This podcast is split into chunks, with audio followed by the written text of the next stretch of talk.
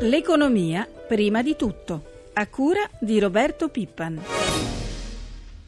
Buongiorno dalla redazione economica. È proseguito tutta la notte il vertice straordinario dei capi di Stato e di governo dei paesi europei sul nuovo budget 2014-2020. Non si è arrivati a nessun accordo, così oggi alle 12 riprenderà il summit. I 27 paesi restano divisi con Italia e Francia contro Italia, la politica agricola e fondi di coesione. Ne parliamo con il nostro primo ospite di oggi, l'economista Gian Maria Grospietro, docente di economia dell'impresa alla LUIS di Roma. Buongiorno. Buongiorno. Professore, la posta in gioco è molto alta. In ballo c'è un tesoretto da oltre 100 miliardi da distribuire nei prossimi sette anni per sostenere l'agricoltura. Per ora a tenere scacco in, al vertice è stata soprattutto la Gran Bretagna. Il, il, David Cameron giudica insufficienti i tagli per circa 80 miliardi proposti al bilancio pluriennale. Abbiamo visto, professore, la Gran Bretagna non ha voluto sottoscrivere l'unione fiscale, non applicherà la Tobin Tax, insomma continua a dimostrare che non vuole sapere molto dell'Unione Europea e della casa europea che si sta cercando di creare. Beh certo, il Regno Unito considera l'Europa più come una zona di libero scambio che non come una costruzione politica secondo le dottrine continentali. Loro si sono mantenuti la loro moneta, non aderiscono a molte delle politiche economiche e quindi è nel loro interesse fare sì che l'Europa sia la più leggera possibile con il bilancio più limitato possibile. Se la proposta che è stata fatta dal presidente Van Rompuy non cambierà, l'Italia rispetto al bilancio 2007-2013 non solo perderà 4 miliardi e mezzo di fondi destinati al mondo agricolo, ma anche il 20% di quelli messi a disposizione per le regioni più povere. Fondi che invece sono quanto mai necessari in questo momento che abbiamo bisogno di risorse per rilanciare la crescita. Questa è la verità. L'Europa eh, comporta una contribuzione da parte dei diversi paesi, l'Italia è uno, non certo uno dei paesi più ricchi, ma nonostante questo è un contributore netto. Il governo italiano ha stimato che nel 2011 l'Italia abbia dato 5 miliardi,9, quasi 6 in più di quelli che ha ricevuto. Ora eh, noi avremo invece bisogno di essere un beneficiario netto proprio perché paese meno ricco di quelli del nord e soprattutto perché siamo impegnati in una durissima politica di rafforzamento della finanza pubblica, quindi di contenimento della spesa, che provoca effetti recessivi anche sul resto d'Europa. Per... Io credo che sia nell'interesse dell'Europa che l'Italia riceva un po' più di fondi. Però, professore, molto spesso questi fondi non vengono utilizzati dalle regioni. Ci spiega che cosa accade Enrico Pulcini. 43 miliardi e 300 milioni di euro sono i soldi dei fondi strutturali europei che finora l'Italia non è riuscita a investire e che alla fine del 2013 non potrà più usare. I calcoli sono della Ragioneria dello Stato. Per il periodo 2007-2013 a favore dell'Italia sono stati stanziati oltre 59 miliardi di euro e al 30 giugno 2012 ne erano stati spesi solo 16, soldi destinati soprattutto alle regioni meridionali. Sulle cause si è discusso a lungo, spesso si tira in ballo la scarsa capacità progettuale delle amministrazioni locali o centrali. Il governo ha cercato di spingere sull'acceleratore, riprogrammando e stimolando questa gestione. In Europa l'Italia è al terzo posto tra i paesi che ricevono più soldi da Bruxelles, dopo Polonia e Spagna, e al secondo tra quelli che li usano di meno, dopo la Romania. Più nel dettaglio tra i fondi c'è l'FSR, è il piano di investimento più importante di questi strumenti europei, vale circa 3 miliardi che dovranno essere spesi entro fine anno da Sicilia, Campania, che dovrebbe investire 970 milioni, Puglia, Basilicata e Calabria, soldi che dovrebbero produrre sviluppo, infrastrutture, ma anche aiuti alle imprese di ogni settore. Professore, abbiamo sentito, siamo il secondo paese che non utilizza in tempo i fondi, perché accade questo? Ma soprattutto per le inefficienze delle amministrazioni locali. Abbiamo sentito quali sono le regioni coinvolte, sono regioni che hanno terribili problemi sia per quanto riguarda le infrastrutture sia per la gestione di servizi pubblici come per esempio la gestione dei rifiuti. Eppure i progetti non vanno avanti. Il governo si è impegnato moltissimo in questi ultimi mesi, il ministro per la coesione Fabrizio Barca è riuscito ad accelerare la spesa, ma certo che se eh, noi eh, non rimettiamo in sesto strutturalmente l'amministrazione amministrazioni locali eh, continueremo a perdere contributi. Grazie professore per essere stato con noi, buona giornata. Parliamo dell'accordo sulla produttività, lo facciamo con il nostro secondo ospite di oggi, il segretario confederale della CGL, Vincenzo Scudiere. Buongiorno. Buongiorno.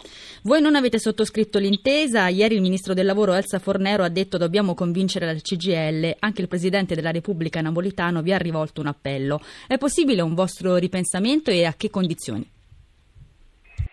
Ma abbiamo già spiegato quali sono le ragioni per cui non ci siamo riconosciuti sui temi che affronta quel documento. Il tema della produttività, produttività, è troppo serio per essere affrontato esclusivamente intervenendo sulle condizioni di lavoro e sulle condizioni di lavoratori, bisogna fare molte altre cose e noi aspettiamo che il governo faccia tante altre cose e metta da parte invece quella sorta di accanimento che c'è dal primo giorno che mette sempre i lavoratori e i pensionati al centro delle sue, delle sue iniziative delle sue scelte. Con, con quell'accordo sostanzialmente si modificano i minimi contrattuali che sono l'unico modo per dare un salario che sia adeguato all'inflazione uguale dappertutto, dal nord al sud del paese, con l'accordo si trasferisce parte di quel salario nelle aziende che potranno fare la contrattazione di secondo livello e quindi si cambia lo scenario dei minimi che sono sempre stati il, lo strumento che ha unificato le condizioni dei lavoratori dell'Italia. Secondo il governo e anche secondo la CISL in questo modo i salari dovrebbero crescere.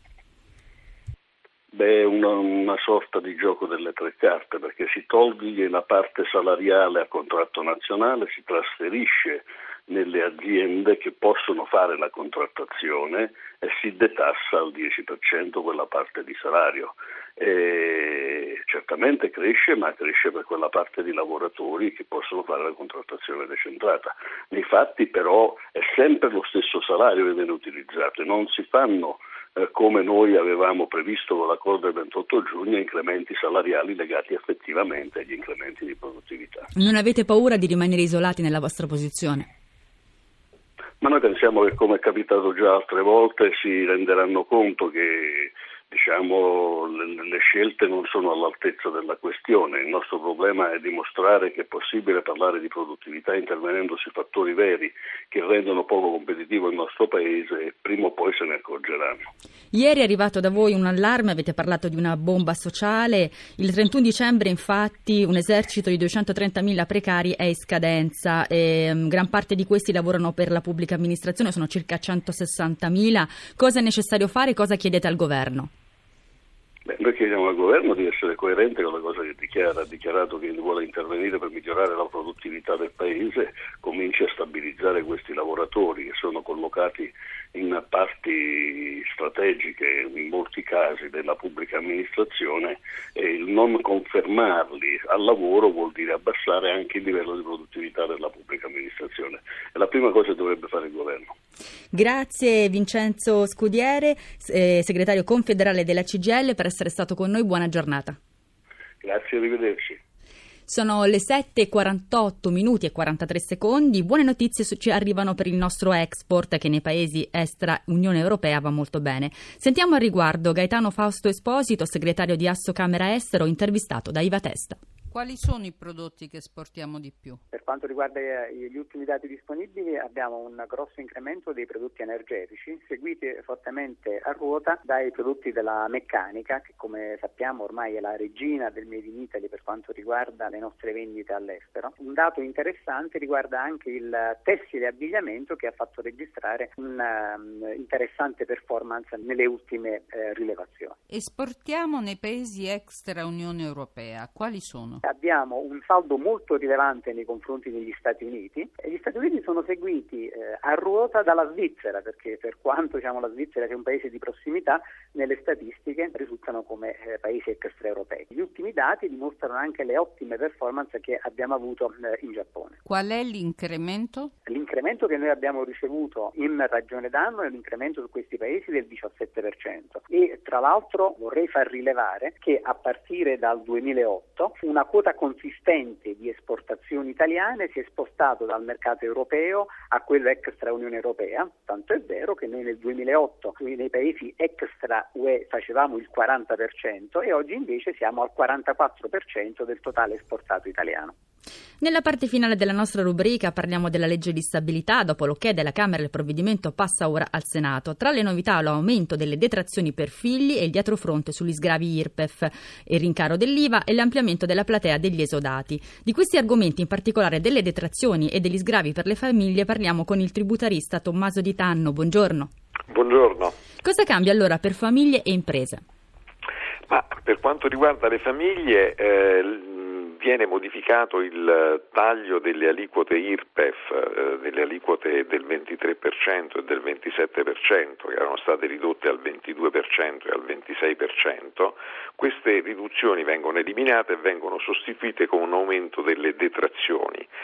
La ragione della sostituzione è questa, se si riducono le aliquote più basse, il beneficio va a tutti, non va soltanto ai titolari di redditi più bassi, perché ovviamente anche i titolari di redditi più alti sulle aliquote del 23% e del 26% beneficiano, eh, avrebbero beneficiato della, della riduzione.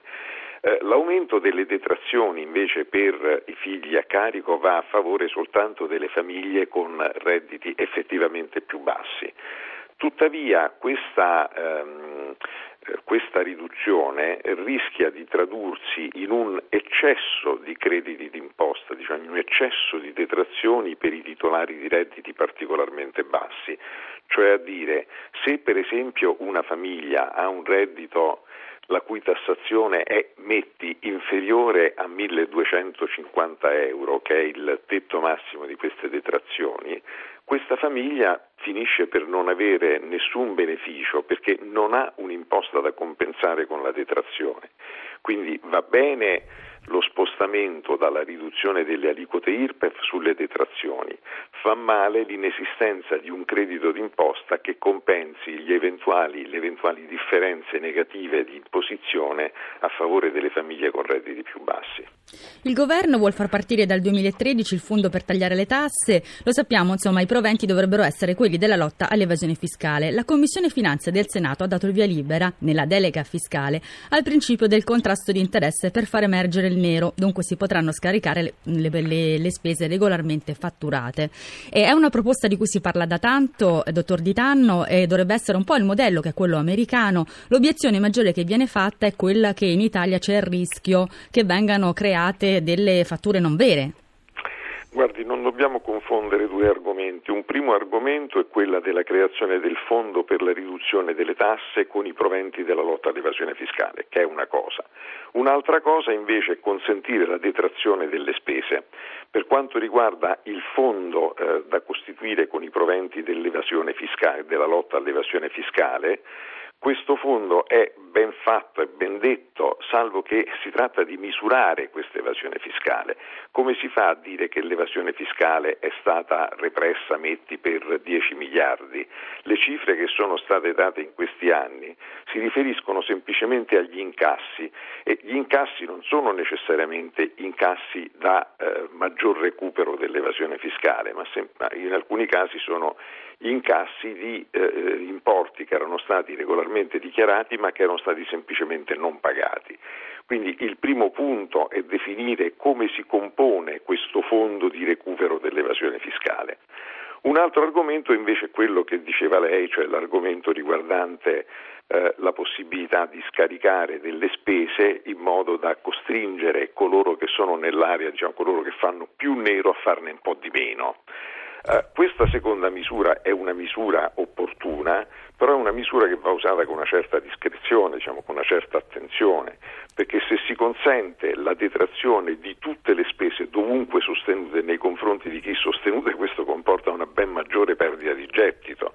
Quindi occorre concentrare uh, la possibilità di dedurre le spese soltanto su alcune categorie di spese ed in particolare su quelle che presentano un maggior rischio di evasione fiscale. Dottor Di Tanno, siamo in chiusura, ne parleremo sì. più avanti, visto che per ora è solamente insomma, alla prima fase questo tipo di provvedimento. Io la ringrazio e le auguro buona giornata. Grazie. Altrettanto a lei. E allora, prima di chiudere la nostra finestra con i mercati finanziari, ci colleghiamo con Milano con Riccardo Venchiarutti. Buongiorno. Sì, buongiorno a voi. Borse europee con gli occhi puntati su Bruxelles, dove a mezzogiorno riprenderà il difficile summit sul bilancio dell'Unione. Nel frattempo le piazze asiatiche sono positive chiusa Tokyo, invece sale Tokyo per festività, sale Hong Kong che guadagna lo 0,51% e bene anche Shanghai che guadagna mezzo punto. Riccardo, velocemente le previsioni per l'apertura? L'apertura di Milano oggi è prevista poco mossa dopo il forte rialzo di ieri. Grazie a Riccardo Venchiarutti, grazie anche a Francesca Librandi per l'assistenza al programma. Cedo subito il microfono a Francesca Malaguti qui accanto a me.